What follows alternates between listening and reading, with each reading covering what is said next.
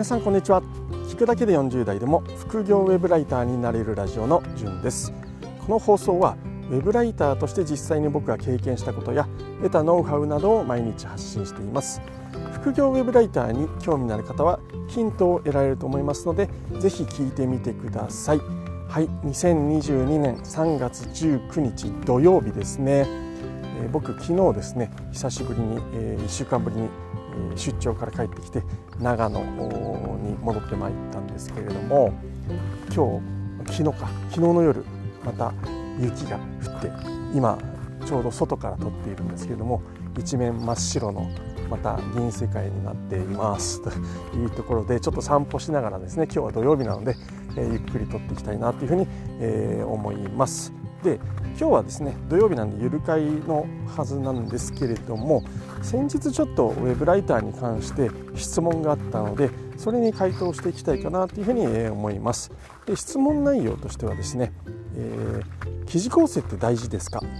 えー、なんでですか？という質問がありました。なのでそれに対してですねなんで記事構成が大事なのかということについて、えー、僕が思うところを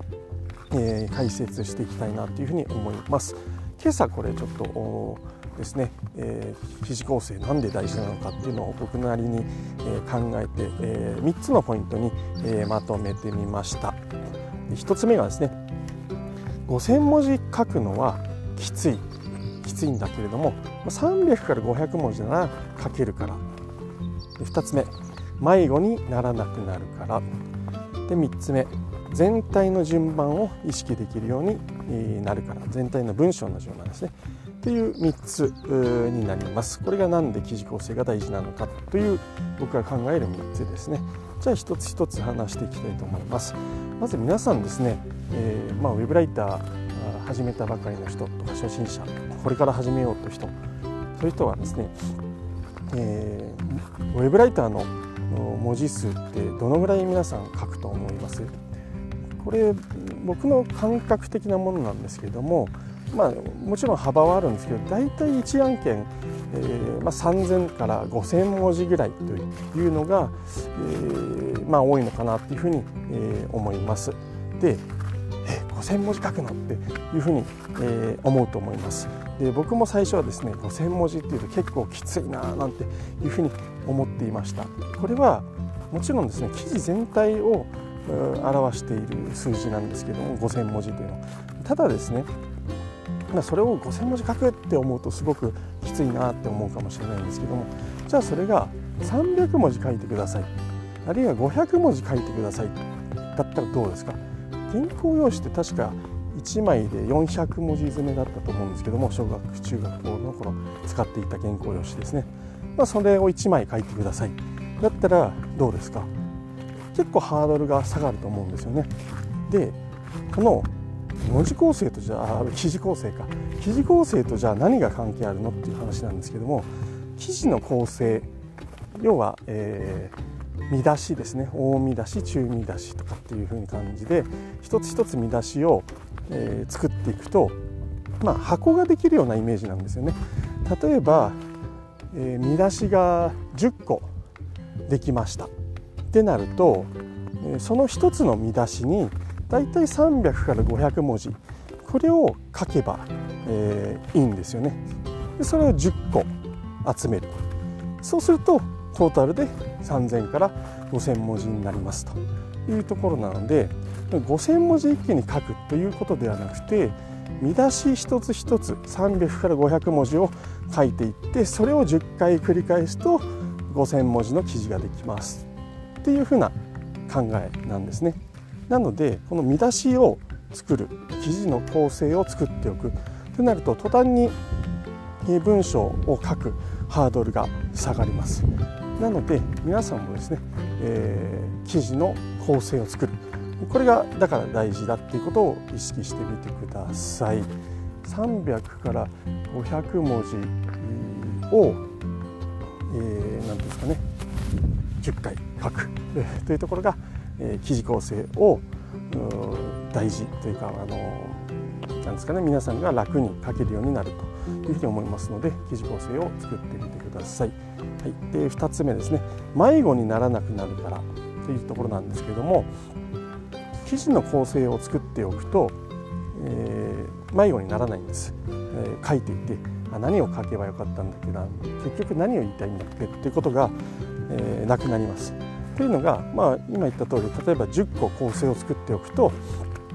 その一つ一つの見出しについて300から500文字書いていくだけ自動的に書いていくだけなので最初からもう何ですかねゴールが見えているあるいは設計が見えているっていう状態になります。これを記事構成作らずにじゃあなんか、うん、一つタイトル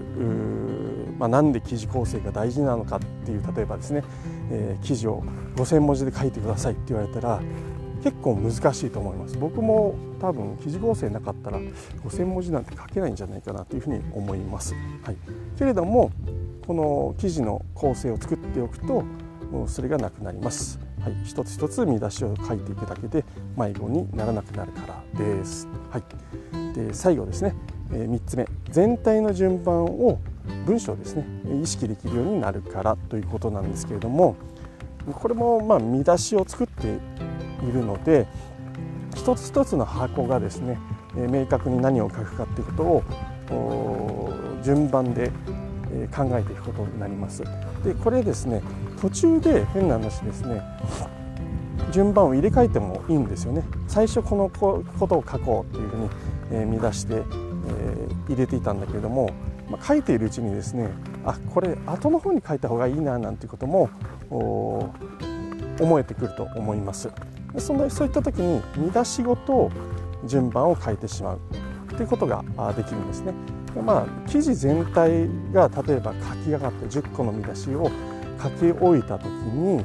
全体を俯瞰してこう見出しを見ることであ、まあ、この順番でいいのかなあるいはあちょっとここ変えようなんていうことがえー、できるようになります。はい、でこれもやっぱりですね生地の構成を作っているからあできるようになるんですね。はい、ということで、えー、3つですね。なんで生地構成が大事なのかというお話を、えー、させていただきました。1つ目はですね5,000文字を書くのは、まあ、きつくても300から500なら、まあ、書けるからっていうのが1つ。2つ目が迷子にならなくなるから、はい、で3つ目。